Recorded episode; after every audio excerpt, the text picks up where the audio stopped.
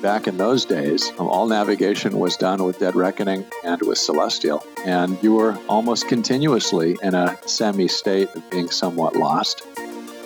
Ken and I were thinking that this would be an interesting company, that we would build navigation computers for ocean racing sailboats. And then in a discussion with Nolan, Nolan said that that was about the stupidest thing he'd ever heard. But would it be possible to solve the navigation problem for automobiles? Coming up, Stan Honey on navigation.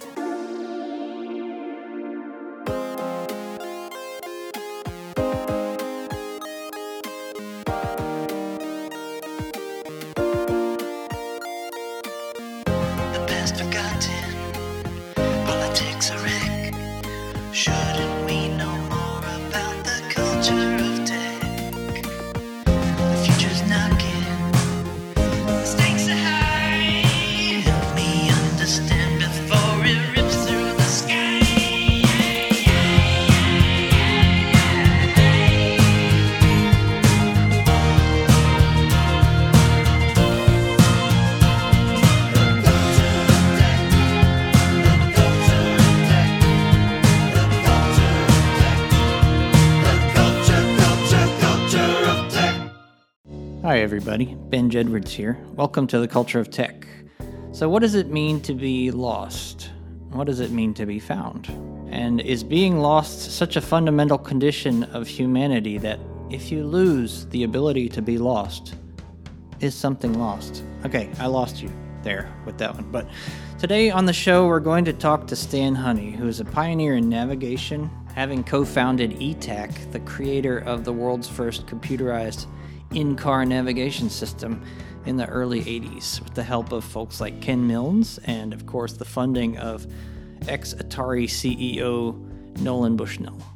One of the cool things about Stan's story is that his love of technology goes way beyond technology for technology's sake. He was trying to solve a problem. He was trying to help people navigate better on the ocean, in the car, everywhere. And so every time today, when you use a map application on your iPhone or your Android or in your car, on your TomTom, on your screens and your ding dangs and all that stuff, you're recalling the very cool, very important pioneering work of Stan Honey.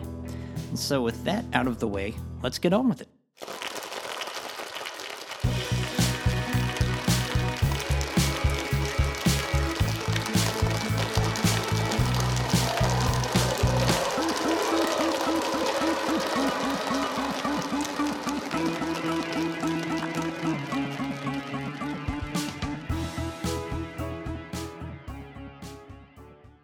So, on this episode of The Culture of Tech, we have Stan Honey, a pioneer in navigational technologies, having invented the world's first computerized car navigation system. And then he went on to found Sportvision, which pioneered on screen graphics you see all over TV sports these days, like computerized first down lines and glowing hockey pucks and more.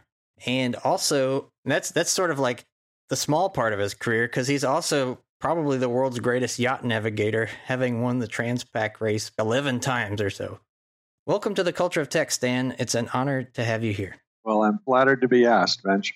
And it's been a while since we talked. I think I, I did an article about Etak for Fast Company in 2015, and I think that's the last time we did an interview.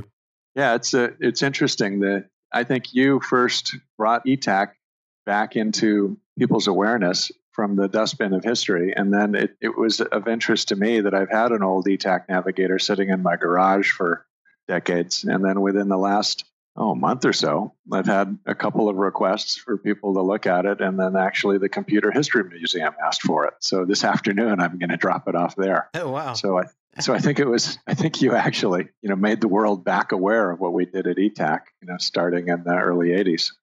You know, I work alone in a in an office in North Carolina. I don't see people from California very often, so it's really neat to see that my work can actually make some sort of historical difference. And I think that's really neat. Today, I'd like to talk to you about navigation, which is sort of obvious because it's played a huge role throughout your entire life. Just like I talked to Steve Wozniak about television, it was sort of the thread that carried his career. And I want to go way back. We don't have to get into too much detail about all these things, but do you remember the first time you were ever on a boat? when that was and how young you were. You know, probably five or six. Um, my dad was a sailor and interested in it. And so he used to um, borrow an L24 from some family friends, and the family would sail to Catalina. And then he bought an old El Toro and fixed it up. And so I think I first sailed with my dad on the a Lapworth 24 and an, an El Toro, you know, when I was five or six. And where was that? Uh, the El Toro, I think, was in Ventura, and the L24 would have been out of uh, Los Angeles Yacht Club and LA Harbor, and then, you know, sailing over to Catalina and back. And did you feel something instinctual about liking sailing, like it was in your blood from the beginning? Um, I don't know, you know, exactly how it works between parents and kids, but I knew my dad was really committed to sailing. So I always had an interest in it. And I can't really explain why, because, you know, my father was never pushy about anything, but nevertheless, I sort of picked up his interest in sailing and I was aware of the fact that he had been a navigator, but he never really talked about it much. And my godfather was a navigator in the war on B 17s. And so very early on, I developed a curiosity about navigation and taught myself and was just very interested in that whole field my entire life. When did you first go sailing by yourself? Did you ever do any solo? I don't know how it works, like how young you can be to take a boat out on, a, you know, a yacht out somewhere. Well, kids, of course, learn to sail in dinghies, you know, little tiny boats. You know, so I learned to sail and then I was probably off sailing around in a guppy, which is an eight foot long boat in LA Harbor and in Catalina. Certainly by the time I was, I don't know, nine or 10, you know, from then on. And then, you know, as a teenager, I raced lasers, which is a single handed dinghy. In college, there's a lot of single handed racing. In terms of offshore single handing, I don't think I raced a big boat offshore until uh, moving up to this, moving to the San Francisco Bay Area after after college and after graduate school. And my wife and I bought a Cal 40. And we bought it to cruise, but actually ended up mostly racing it. And then I started racing it single handed, did the single handed Farallons race and single handed Longpac. And I also did the single handed Transpac race, Hmm. which was a you know 11 day trip single handed to Hawaii. I think that was in 92. Wow, that is amazing. And single handed being you're the only hand on the boat, as in one person. Is that the terminology? That's exactly right. You're not just sailing the boat with one arm. No. okay, good. Because you know, I am a sailing novice. Well, a nothing sailing nothing. I've never been sailing, so uh, I presume that people who are listening might also be similarly fascinated with it, but not familiar with the terms. Have you ever been lost on the ocean? Did you ever get lost somewhere? Um, yeah, I think, well, we've all, well, actually, people today may not, you know, young people today may not actually have ever experienced that because today everything knows where it is, whether it's your phone or your camera or you know, your car, what have you. But those of us that are a little bit older were, you know, often in a state of being lost, you know, whether it was on the roads or, you know, out backpacking and certainly sailing. And after college, I used to um, navigate a lot in ocean races. And back in those days, meaning prior to the early 80s, um, all navigation was done with Dead Reckoning and with Celestial. And um, you were almost continuously in a semi state of being somewhat lost. And the key to a good navigator was being able to come up with an sort of an accurate estimate of the area that you might be in meaning sort of a contour of you know equal probability or a contour of you know reasonable probability that would contain your position and then in a race you would make decisions based on that area that you might be in and then you take every opportunity to shrink that area whether it's by measuring the depth of the water you know if you had an opportunity to measure the, the azimuth to a lighthouse or something or to take a um, celestial sight the sun moon planet or stars When did computers start being involved in that nautical navigation? What year about? Like late 70s? Well, there's there's really two steps. The first step was you know electronic navigation, which is just purely position determination, and you know there's been electronic navigation techniques that have been available since you know even before World War II, and Loran A and Loran C were available basically since World War II. But in the era when I was navigating in the late 70s and early 80s, the racing rules of sailing were such that you weren't entitled to use that. And so, even though, in, say, for example, the Admiral's Cup in England, even though Decca and Loran were available, we weren't allowed to use it. So, all of the navigation during the races, like the Fastnet race and the Channel race, all of the navigation took place using the traditional techniques of Dead Reckoning and Celestial. And it could be quite hairy because in the English Channel, Celestial often isn't all that useful because it's you know overcast a lot. And so there was often be situations where you you weren't lost, but the area of uncertainty was quite large. And so you nevertheless had to find the mark.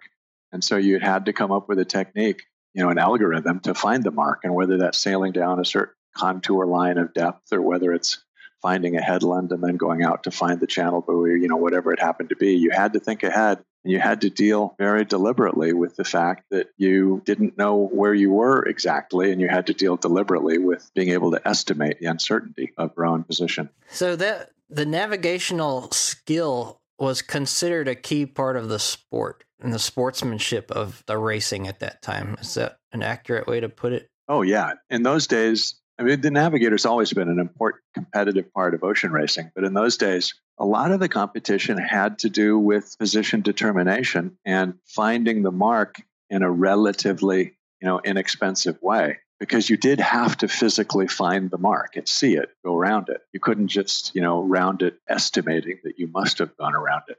And so if a navigator truly was lost and he didn't have a plan, I mean, the obvious case is if you're overly confident and you sail right to where you think an offshore buoy is and you don't find it, at that point you're toast because you don't know which way to turn. So what do you do? Just start sailing increasing circles, and that's really expensive in time. Hmm. So instead, what you would do is you'd come up with a plan, and the plan would be, okay, I'm confident that I know where we are within three miles or four miles or whatever your estimate is. So I'm going to go on the west side of this buoy by four miles, and then I'm going to turn and sail down this depth contour. And then we will find the buoy in a very deliberate, predictable way, and then we'll round it and carry on with the race. And so navigators in those days could win and, of course, lose races just by their skill at position determination and their skill at dealing with uncertainty. Now, when you you did the Transpac in '78, and that's the first one you won as a navigator, right? Was that 70? Um, actually, it was 79. 79, okay. Now, at that time, what sort of navigational tools did you have? Did you incorporate any electronic navigation at that point? Um, that race was on Drifter, and it was 100% traditional, meaning we had Celestial and Dead Reckoning, and that's all we used. For you know, for people who are listening who have no idea what we're talking about, celestial navigation is, is just sighting stars and determining your position based on the moon or the stars. Yeah, basically what you do is you you use a sextant and you measure the height of a celestial body above the horizon using a sextant. And this is the same technique that has been Ancient. yeah, it's an ancient technique. That the instrument has changed, you know, from a cross staff to an astrolabe to a you know octant to a sextant. So the current sextants were kind of developed in the early 1900s, and you know that's a wonderful instrument that's fun to use because it represents hundreds of years of development. Yeah. But then the mathematics is one of the traditional mathematics that's you know best explained by Nathaniel Bowditch of how you take measurement of the height of a celestial body above the horizon. You look up in the tables the geographic position of the celestial body, meaning the point on the Earth above which that celestial body is straight up. And then you go through a bunch of interesting spherical trig to work out a line of position, which is if you measured that celestial body at a certain height, well, then you must be somewhere along this line on your chart that runs perpendicular to the direction towards the position of the celestial body. So all parts of that are fascinating, meaning it's cool that it works. The use of the sextant is intriguing because it represents so many years of development. And then even the mathematical sight reduction is fascinating because there have been very clever techniques developed through the years. But then the spherical trig isn't actually all that complicated. Anybody with a college, you know, math courses can sort out and understand the spherical trig. And it's easy to do on a pocket calculator, but it's also very interesting how cleverly designed the sight reduction tables are And mostly those were innovated during World War II to make it so that um, flight crews and B 17s and whatnot could very quickly do their sight reduction and work out where they were, and then also very quickly be trained because they were trying to turn high school kids into celestial navigators. So, dead reckoning is another ancient technique which is based on the known location of a fixed geographical object, right? And how far you've traveled since that. Am I saying it right? Well, basically, what you do is dead reckoning assumes that you have a starting point where you know where you were. And then what you do is you take that starting point and then you advance that position through measurements of your own distance traveled and heading. And then you basically keep track of where you are, given that you knew you know where you started from, and then you know the directions and distances that you traveled. And then, of course, the thing that's critical to dead reckoning is that you have to estimate the fact that you don't know your heading exactly. You don't know your distance traveled exactly. So the farther you travel, the less certain you become of your actual position. And for all of the navigational decisions that navigators have to make in wartime or that competitive navigators used to have to make, it's really, really important that you be able to estimate the accuracy of your dead reckoning position. Now, after that 79 race, you won and you got a pretty good reputation as a navigator, I, I presume, just as being a part of the championship crew there.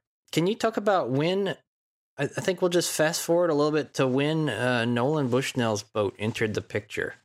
And um, uh, is boat the right term for a yacht of that size? By the way, I don't know. Yeah, it's fine. Okay, because I know there are people who are offended if you say is a ship is a boat or a boat is a ship and all this stuff. You know, what's the difference between a ship and a boat anyway?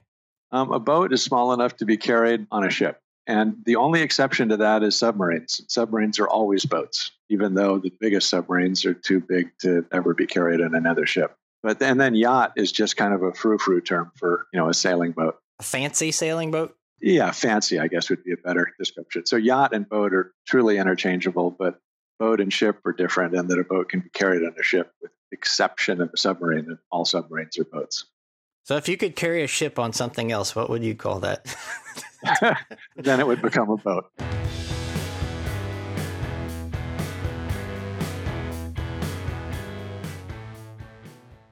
So what I'm trying to to suggest is that I want to know about the transition between when you were doing things manually and when things became electronic in navigation on the, the yachts. When did that happen? And and I can't remember if you and your inventions were instrumental in that change or not on Charlie, you know, around that time or well, that's an interesting question. So Charlie was Nolan's boat, and at that point, Nolan had already, you know, started Atari and become wealthy, and started Pizza Time Theater, and he wanted to win the Transpac race. So uh, Nolan contacted a couple of well-known sailors in the San Francisco Bay Area, Steve Taft and John Andron and Bruce Monroe, and asked them to run a program to win the Transpac race. And then they contracted to have a boat designed and built, the Charlie, and they contracted with me and a bunch of other professional sailors to race it. They hired me to be the navigator. And the race was 1983, and we subsequently did win it. But 1983 was right at the transition in technology. In 1983 on Charlie, we actually used a transit satellite navigation system. And transit, this is before GPS, but nevertheless, it was you know satellite navigation. Hmm. Um, I also used Celestial as a backup because transit would only give you a position you know, every few hours. And then the other thing that we did on Charlie, which was completely new at the time, is that a colleague of mine at SRI named Ken Milnes, the two of us proposed to Nolan that we build a, a sort of a performance computer for the boat. And Nolan agreed agreed with our proposal and paid us to build the system. And so we built a system that monitored the performance of the boat. It learned the performance of the boat as a function of wind angle and wind speed. It would uh, read, capture weather data by digitizing the weather weatherfax charts. Wow. It would help us, it would help me uh, pick the fastest course by, you know, interpreting the weather maps, um, figuring, making up a kind of vector field of wind and then running the boat's polar performance matrix against that vector field to estimate the fastest course. And then it would also verify that weather data by analyzing the daily position reports from other boats in the fleet. And this was it was in a big blue waterproof box. It was based on a NSC 800, which was a CMOS version of the Z80. Mm-hmm. Ken and I and another colleague at, at SRI named Taylor Washburn, we wrote all the software for it, and it helped us win the race. And then today, Well, wait, before you get how how is that not cheating at the time to do that with the computer?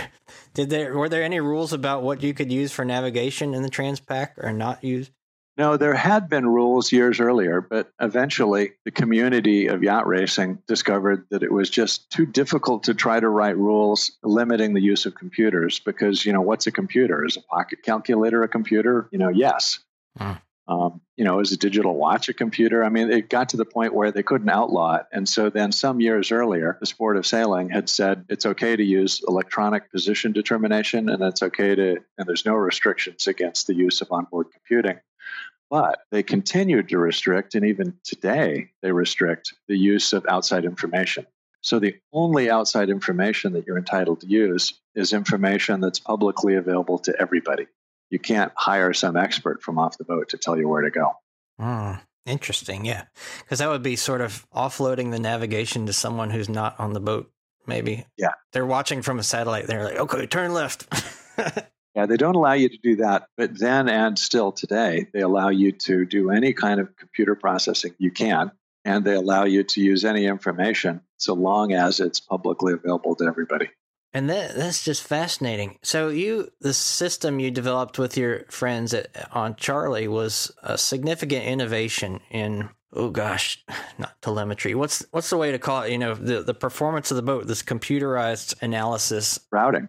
routing. It's basically computer routing using the sort of learned performance estimate of the boat's capabilities as a function of wind angle and wind speed, and then using the predicted wind field as interpreted from the synoptic weather maps. So it's just like a Cisco router, right? I'm just kidding. just kidding.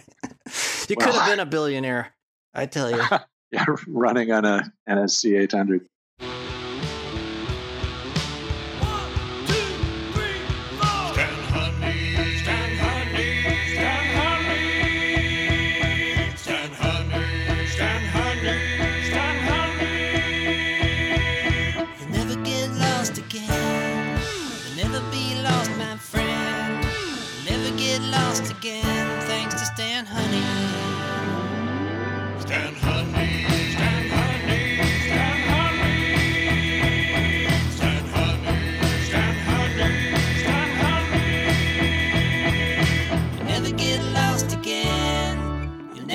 Lost, my friend. You'll never get lost again, thanks to Stan Honey.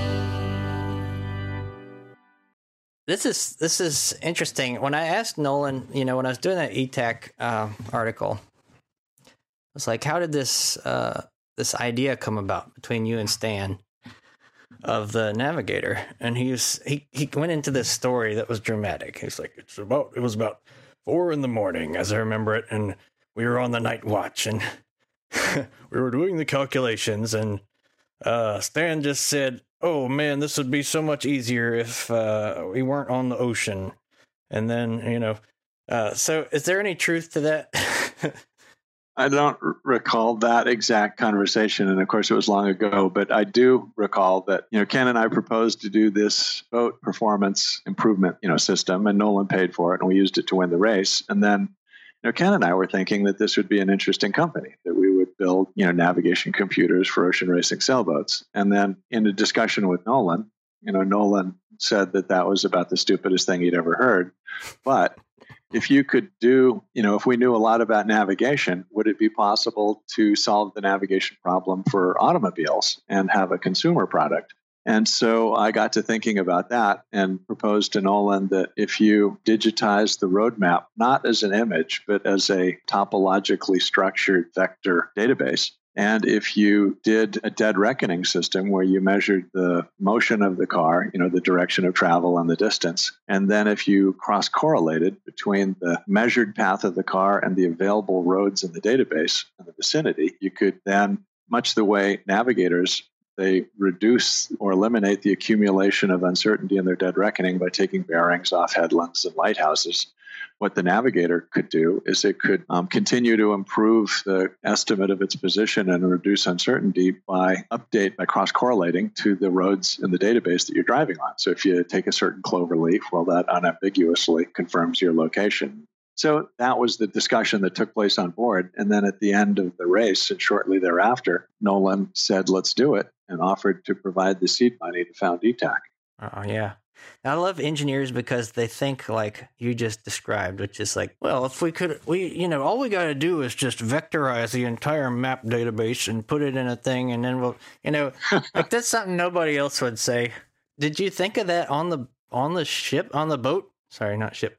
Uh, while you were racing this, like you're, were you working this out, or did you just you had this idea percolating in the back of your head already that and put all the pieces together? You know what I'm saying? You know, Ken and I had actually speculated about vehicle navigation prior to the conversations with Nolan, but Nolan was really interested in doing something that was had a big market and a consumer market.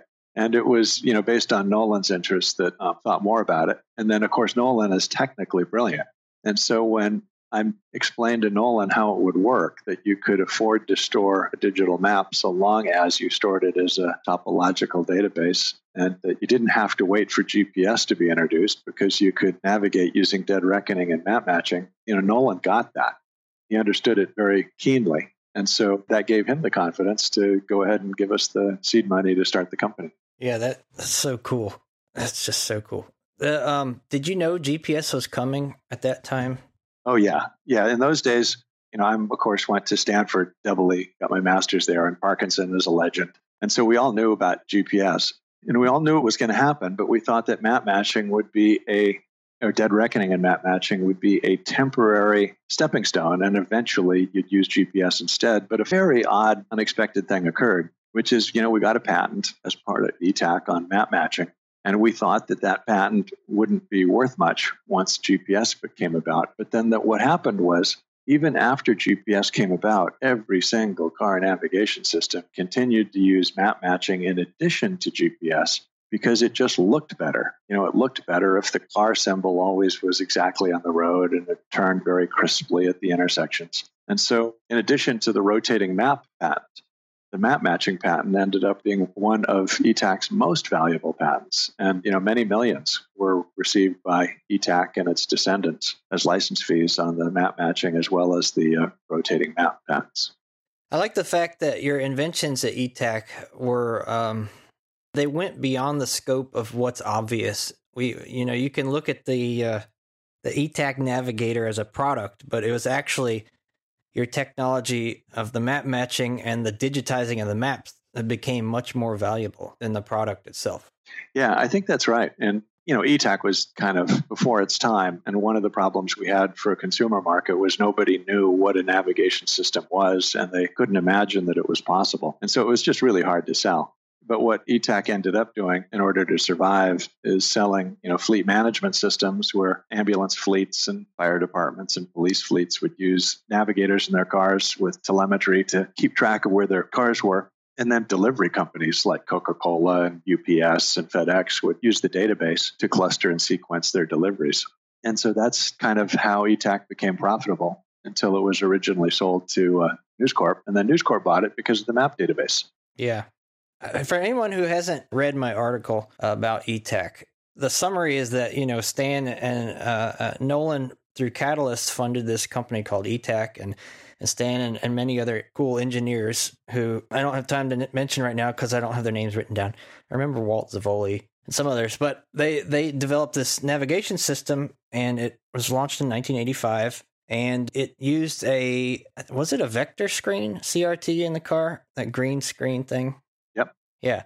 And a, and a cassette a special cassette tape made out of Lexan so it wouldn't melt on your dashboard that had digitized map data and you could see where you were in your car and it had these sensors on your wheels right to do the dead reckoning based on a starting point and other adjustments and things.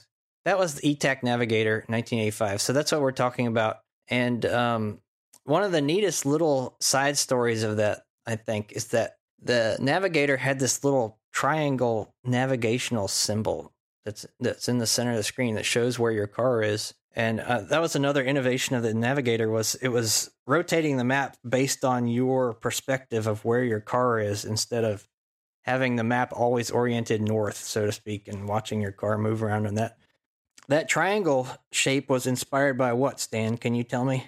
Um, yeah, the the triangle symbol, which we at the time we used to call the cursor, because it was the sort of cursor showing the car.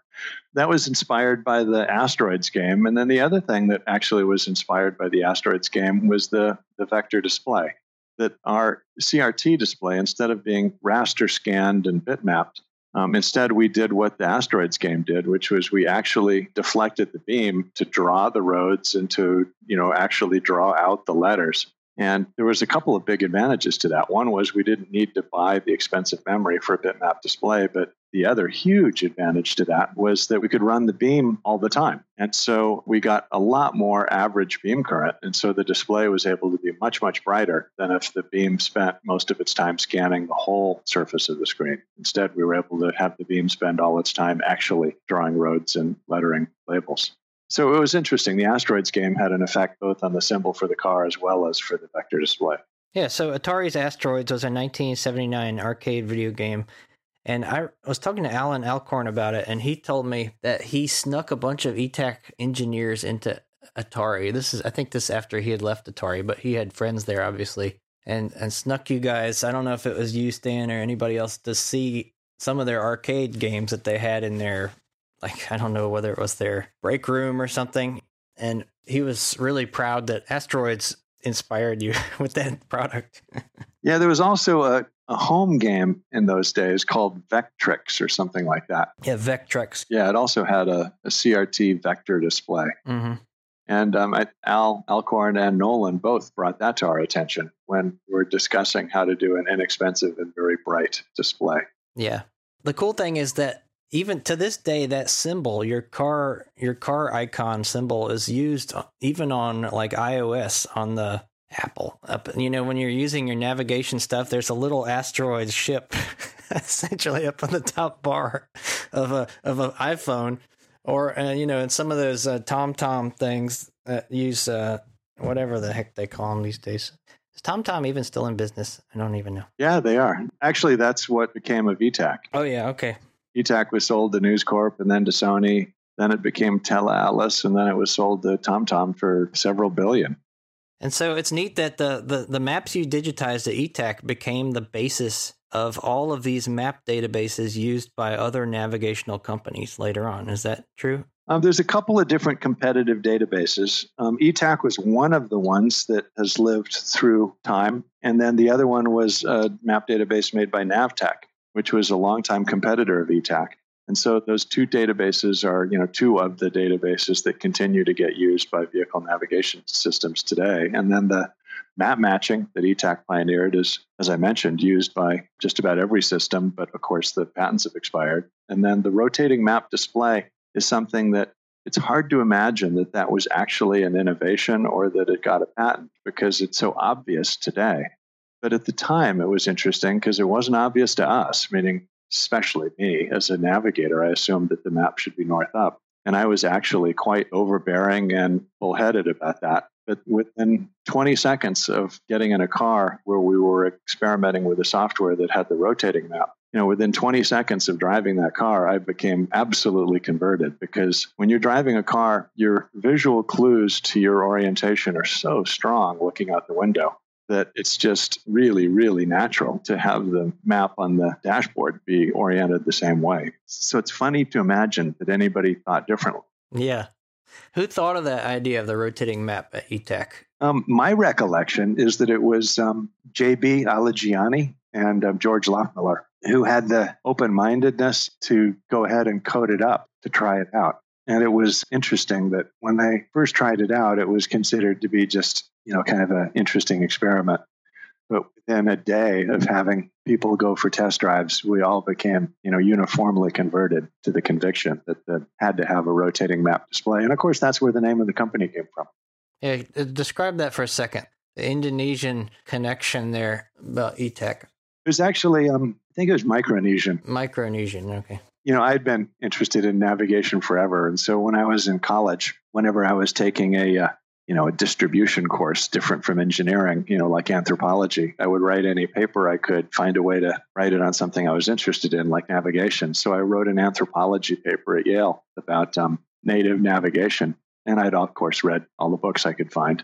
And I had recalled when we were founding Etak that I'd recalled that there was a Polynesian or Micronesian navigational term for this sort of canoe centered view of the world, where you imagine yourself in a canoe and the world is moving past you.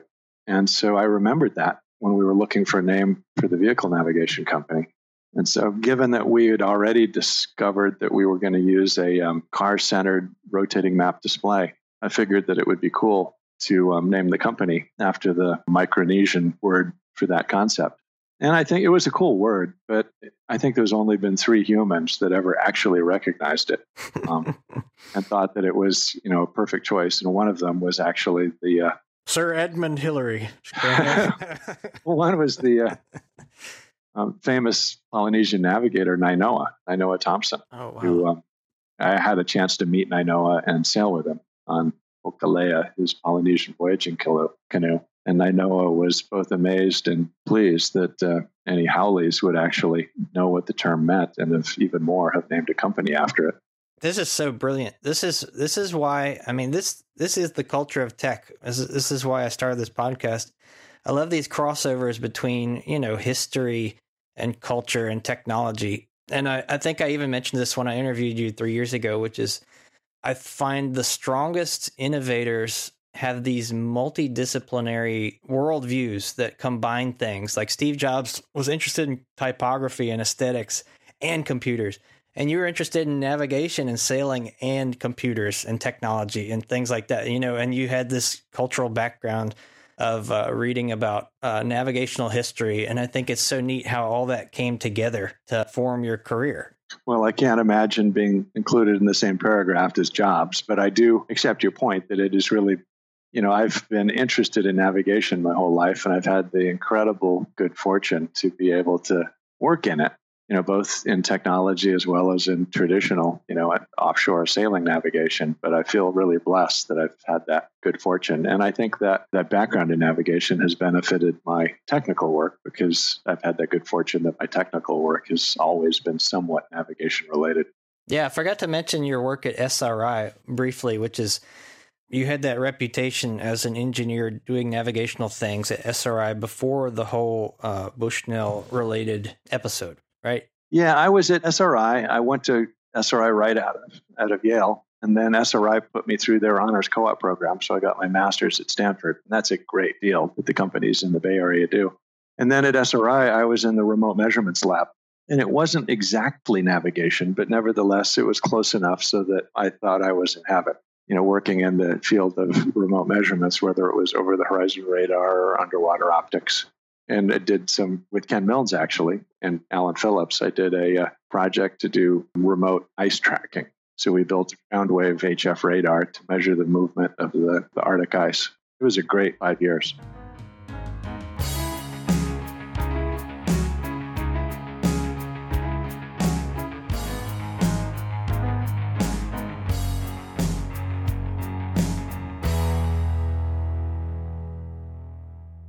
Now, after Etak, you transitioned into this the Sportvision thing, and I think if I remember correctly, the the hockey puck thing came about while you were still at News Corp. Was that right? Yeah. So what happened was Rupert Murdoch, the chairman of News Corp, he acquired Etak in part due to the insight of a guy named John Evans, and they acquired Etak because of the map database. And it was an incredible insight that Murdoch had, Murdoch and John Evans you know, today we look at Google Maps and all of this is obvious, but in those days, they had the insight that if you had the highest quality digital map database, that this would be important for business because someday people were going to ask questions like, where is the nearest and how do I get there? And so they acquired Etak not because they wanted to build consumer vehicle navigation products, but because of the map database. They bought it for all the right reasons. And it was a great, long, far sighted vision. And then I was asked to continue to run Etak, which I did. And then a few years after Etak was bought, Rupert Murdoch asked me to be vice president for technology for News Corp, the parent company. And he did that because this was an interesting time for media companies. This was in about 89. He asked me to be VP technology for News Corp in, I think it was 93. And what was what had happened is when I was running Etak, which was a little tiny operating division of News Corp, I got to know the other CEOs because I'd be at the management conferences and they realized I was an engineer who could explain things to them. And they could ask me questions like what is digital and what is encryption and what's the internet and what does Bill Gates want to talk about in this upcoming meeting. And, and so they started asking me to attend their meetings. And Rupert was aware of this. And so eventually Rupert asked me to be head of technology for News Corp, which I did. And then a year or so after that, um, News Corp had a bit of a debt crisis, and so they asked me to sell Etak. Hmm. So I sold Etak to Sony, and then, as I mentioned, it was subsequently sold or became Tele Atlas, then was sold to TomTom.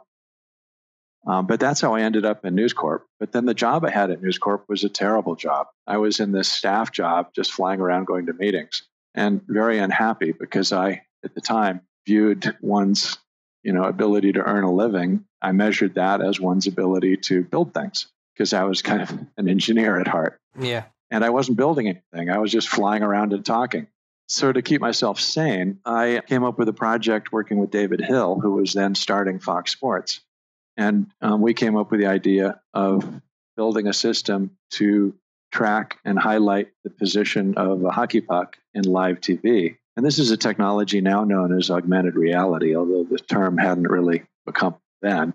And so we started on that project in 94, and then the system was introduced in 96. And that's the system who had a direct descendant that was the yellow first down line, and then the K zone, and NASCAR, and Live Line, and the America's Cup. But all these other systems directly descended from that hockey puck system in 96. Wow.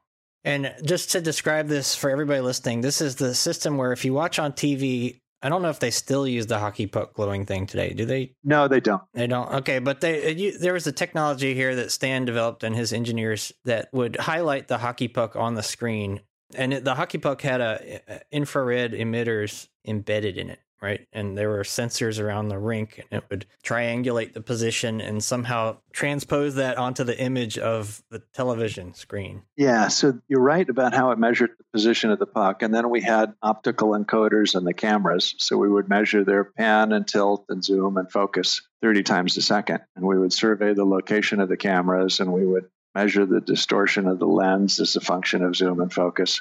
And so then what we could do is knowing the 3D position of the puck 30 times a second, we could compute a very simple graphic that would show the location of the puck and the trail behind it. And we could superimpose that graphic on every field of video 60 times a second from each of the broadcast cameras. And in those days, it was just barely possible to get the computing done in time using you know the fanciest um, SGI computers. Wow. And actually, Jim Clark was a big help in the early stages of that project because I computed that it was just barely possible to do this. And then I called Jim Clark and asked him if he would confirm, you know, my hunch, and he did. And actually, that started a long relationship with Jim Clark that I still have because I'm navigating today on his boats, Oh wow. Or up until recently, I've navigated on his boats. So you you essentially invented augmented reality. Am I right?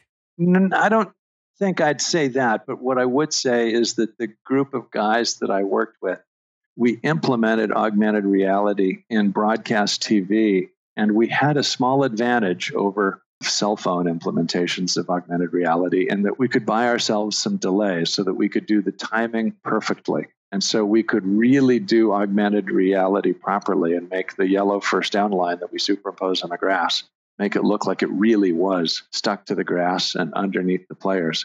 And it turns out to be really important to do it properly because if you let the yellow line on football, if you let it swim around, or if you let it, or if you key on top of the players, then your eyes or your brain cause the thing to pop up into the air and to be this weird yellow thing flying around above the field. But if you correctly keep it stationary relative to the grass, even as the camera pans and tilts and zooms and focuses, and if you draw around the players properly, then your brain puts it down on the grass and it looks like it's, you know, chalk on the grass.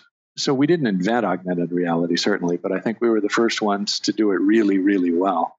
And it was somewhat easier for us to do well because we could make the timing perfect because we could delay the whole broadcast by a fraction of a second. Yeah, that makes sense. Yeah, give your computers time to calculate all that stuff. Yeah, and it still had to work in real time, meaning if you were delaying the broadcast by half a second to do the graphics, well, at the end of the game, you still had to be only a half second late. So you had to keep up. So it was, in every sense, it was still a real time system. But nevertheless, we could delay the broadcast a half a second. And if you do that with a pair of augmented reality glasses, the person gets seasick. Yeah. But on TV, you can do Mhm. it and get away with it. Speaking of augmented reality, I think maybe if anything predated that is probably maybe a heads up display for a fighter jet or something that might overlay like uh, a lock on kind of, you know, that's the only thing I can think of that would predate what you're talking about. Well, there's certainly a lot of discussion about it. You know, Lanier wrote about it a lot. And then the military systems, then and now, they had to be good enough to be functional, but they didn't have to be good enough to try to fool you, meaning nobody actually was trying to fool the pilot into thinking that he was looking at the At reality. reality. And the same thing is true of the augmented reality systems in helicopters where they superimpose an image or a map of, you know, what road is what. It's okay if that stuff swims around a little bit because it's still just as functional. But Mhm. to um because you're not trying to fool people. But for the yellow line on the football field to not be distracting, you had to get it really, really right. In fact, you had to get some things right that you wouldn't e- even imagine. Like, here's a subtle point, but TV cameras, they keep the shutter um, wide open so that every field of video, the shutter is open for the full 60th of a second. So when the camera quickly pans, you get motion blur because of the, the long shutter speed. Well, what we discovered was when the camera's quickly panning, we had to intentionally blur the yellow line because otherwise you'd have the motion blur of the whole field blurring as the camera pans, but the yellow line would, would stay sharp. Wow. It would suddenly look wrong. So we had to actually induce motion blur to make it to preserve the illusion. Another thing that would happen is, you know, especially in college stadiums, the fans would all be stomping, you know, in time. And so then the camera baskets, if they're hung off the front of these bleachers, would start to bounce. And so then the video would bounce, but the yellow line wouldn't bounce. And that would that would destroy the illusion. So what we had to do is we had to measure we had to mount, you know, fiber optic gyros on the tripods to measure the bouncing so that we could bounce the yellow line to correspond to the bouncing of the video, which of course wasn't measured by the optical encoders in the tripod. So you, the funny thing about you know what we had to do is you had to model these very very subtle effects. They're actually imperfections of the video, but we had to induce those same imperfections in the yellow line in order to preserve the illusion. Wow, that is incredible. There's just a certain purity to that engineering that I really admire. I don't know. It's just one of the coolest things I've ever heard. So, um, as a last point to that, I think it's neat how you were involved with not getting lost on a boat, not getting lost in a car, and you're not losing the hockey puck in a rink either. you know, like keeping track of where it is. So everything you've done is sort of navigational or positional related technologies. And if you talk to people that know me well, they say that's because I needed it. Because without a vehicle navigator, I'm just about the worst. I mean, I do fine at navigating boats, but I don't do roads very well without the help of a Etak or you know the modern descendants. Well, what do you when you get into a car today? Do you do you feel a direct connection between what you're using, whether it's an iPhone or whatever it is, and your Etak inventions? Do you get that sense that it's a continuation of your inventions? Um, yeah, I mean, it's it's hard to know. I mean, a lot of these things don't directly descend, but like you say, you know, the the early implementations, I think, do tend to influence subsequent implementations. And so I think there probably is an impact that we had at Etak. And then, of course, at Etak, we also helped with, you know, many of the other early vehicle navigation implementations because we licensed companies like Clarion and Robert Bosch and Blaupunkt and General Motors and Mm-hmm. and then licensed many companies with you know for software and map data. So I think there probably is a uh, A lineage connection. yeah. I think there's some effect that.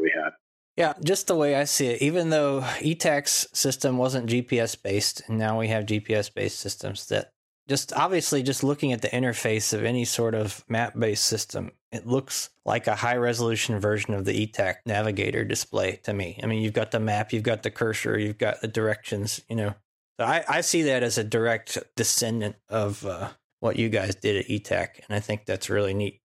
You know, some of us from Etak, when we occasionally get together, we talk about how much harder the problem we had to solve was because you know, we had to run the whole thing in an 8088 running at 4.8 megahertz. We had 256 kilobytes of memory. We had to build our own display, build our own mass storage device, build our own fluxgate compass, build our own wheel sensors.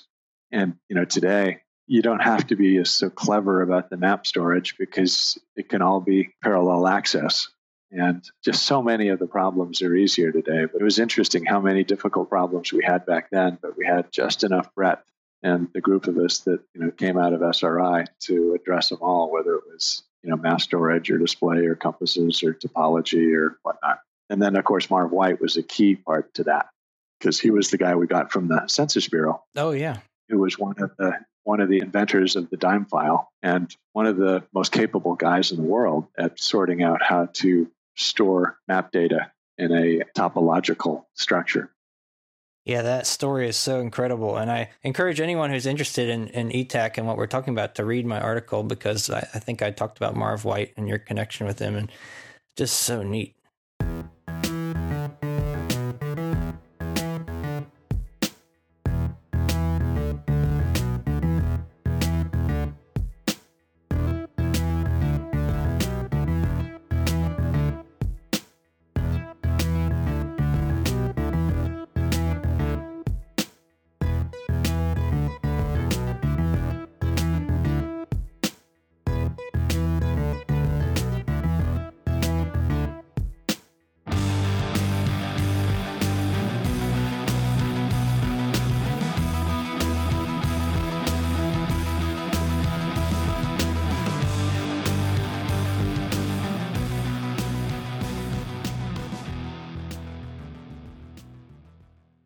I'd like to fast forward to today briefly before we wrap things up, which is do you think anything fundamental about who we are as humans has changed now that we always know where we are? I mean, was in other words, was something lost by being found all the time? You know?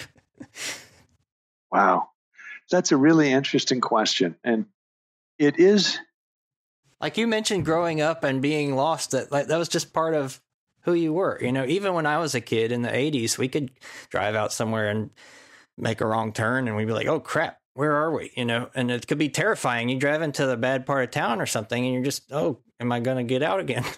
And we also kind of became a little bit more aware of our surroundings because we learned how to deal with it. Meaning, growing up in Southern California, I knew that you just look at the TV antennas and they were all pointing at Mount Wilson. So you could always, no matter where you went on your bicycle, you could always keep your orientation by looking at the TV antennas, which in those days, every house had one and they were all pointing at Mount Wilson. And then in the woods, you know, you could look for the moss on the north side of the trees or you could use your you know wristwatch that had hands spinning around and orient it with the sun and figure out which way south was but nevertheless in those days we always had this in the back of our minds task of keeping track of where we were and then now you know there's a whole generation that assumes that knowledge of where you are is just sort of part of the fabric of being. That you know everything not only everybody but everything knows where it is. And it's just different. I had this conversation with um with parkinson and you should actually track down and talk to parkinson about it. He's a really interesting guy but he's of course the father of gps and he's thought quite a bit about this but i think it really may change the sense of being human the fact that in the old days we were always some degree or another of lost or uncertainty whenever you were out and about and then, you know, today that never happens. You can just pull out your phone and whammo, it might show you on the other side of the street. But Yeah. Well, I see it as it's if you really think about it. I mean, being lost is if you're truly lost, it's like one of the scariest things that can happen to you as a person. It's like elemental. I can imagine like ancient man, prehistoric man wandering out and you know like you lose your tribe, you get eaten by a lion or something, you know. And and so what you've done with Etak and, and all everything you've done is almost cure this ancient problem. You know, you and Parkinson, everybody else who's worked on this is is it's like cheating death. it's like something that's so fundamental to humanity that is uh, uh, never we'll never have to worry about again as long as our satellites keep flying in the in space. Yeah, I think it is, and I think it's right up there with you know the Internet of Thing and the social media in terms of things that are probably having a major societal impact, and that it's really hard to scratch your head and think about the long-term implications of the fact that everything knows where it is today. Yeah. Well, that's incredible. So, uh, unless you have any other thoughts to add, we could wrap this up because it's been such a, a really wonderful conversation. It's been great to talk to you. Well, as always, it, it's really fun chatting with you, and you come up with fascinating and insightful questions and perspectives. Thank you. I think you, as an inventor and a businessman, are probably one of the most underrated innovators in California tech history. So, anything I can do to tell people about that story of everything you and your associates have done, it, it makes me very happy to do so. well, it's an honor to hear that. Well, thank you. It's been a great pleasure talking to you, and I'll talk to you again soon. Sounds great. Take care. All right. Bye bye bye. Will we ever get lost again? Will we ever be tossed around? Because I wouldn't mind.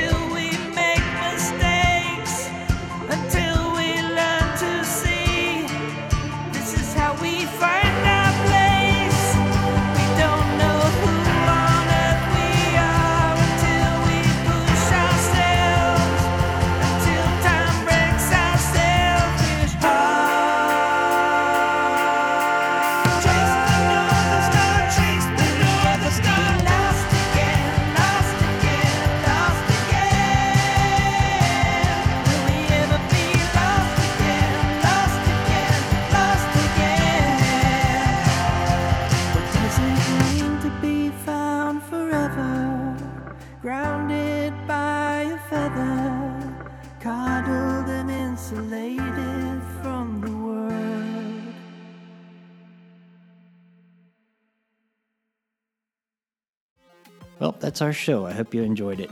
I'd like to especially thank Stan Honey for taking the time to do this in between his sailing adventures all around the world. It's always a delight to talk to him. He's such a brilliant guy. And also, I'd like to thank Harry McCracken, my editor at Fast Company, for accepting the pitch on Etak that I sent him, oh man, almost three years ago now. And uh, he's always a good sport. And also, Nolan Bushnell, who uh, actually funded Etak and believed in Stan and Ken's idea and gave the world of navigation a huge kickstart, which he usually doesn't get credit for. So, thanks, Nolan. And if you want to support this show, go to thecultureoftech.com and leave a very positive comment. or a negative one. The feedback is wonderful either way. It shows everybody that someone's actually listening to this thing and that I just spent the last 20 days of my life doing something good. And if you want to support the show financially, go to patreon.com slash benj edwards. That's B-E-N-J Edwards. And anything you can contribute is a huge help. So that's all for now. See you next time.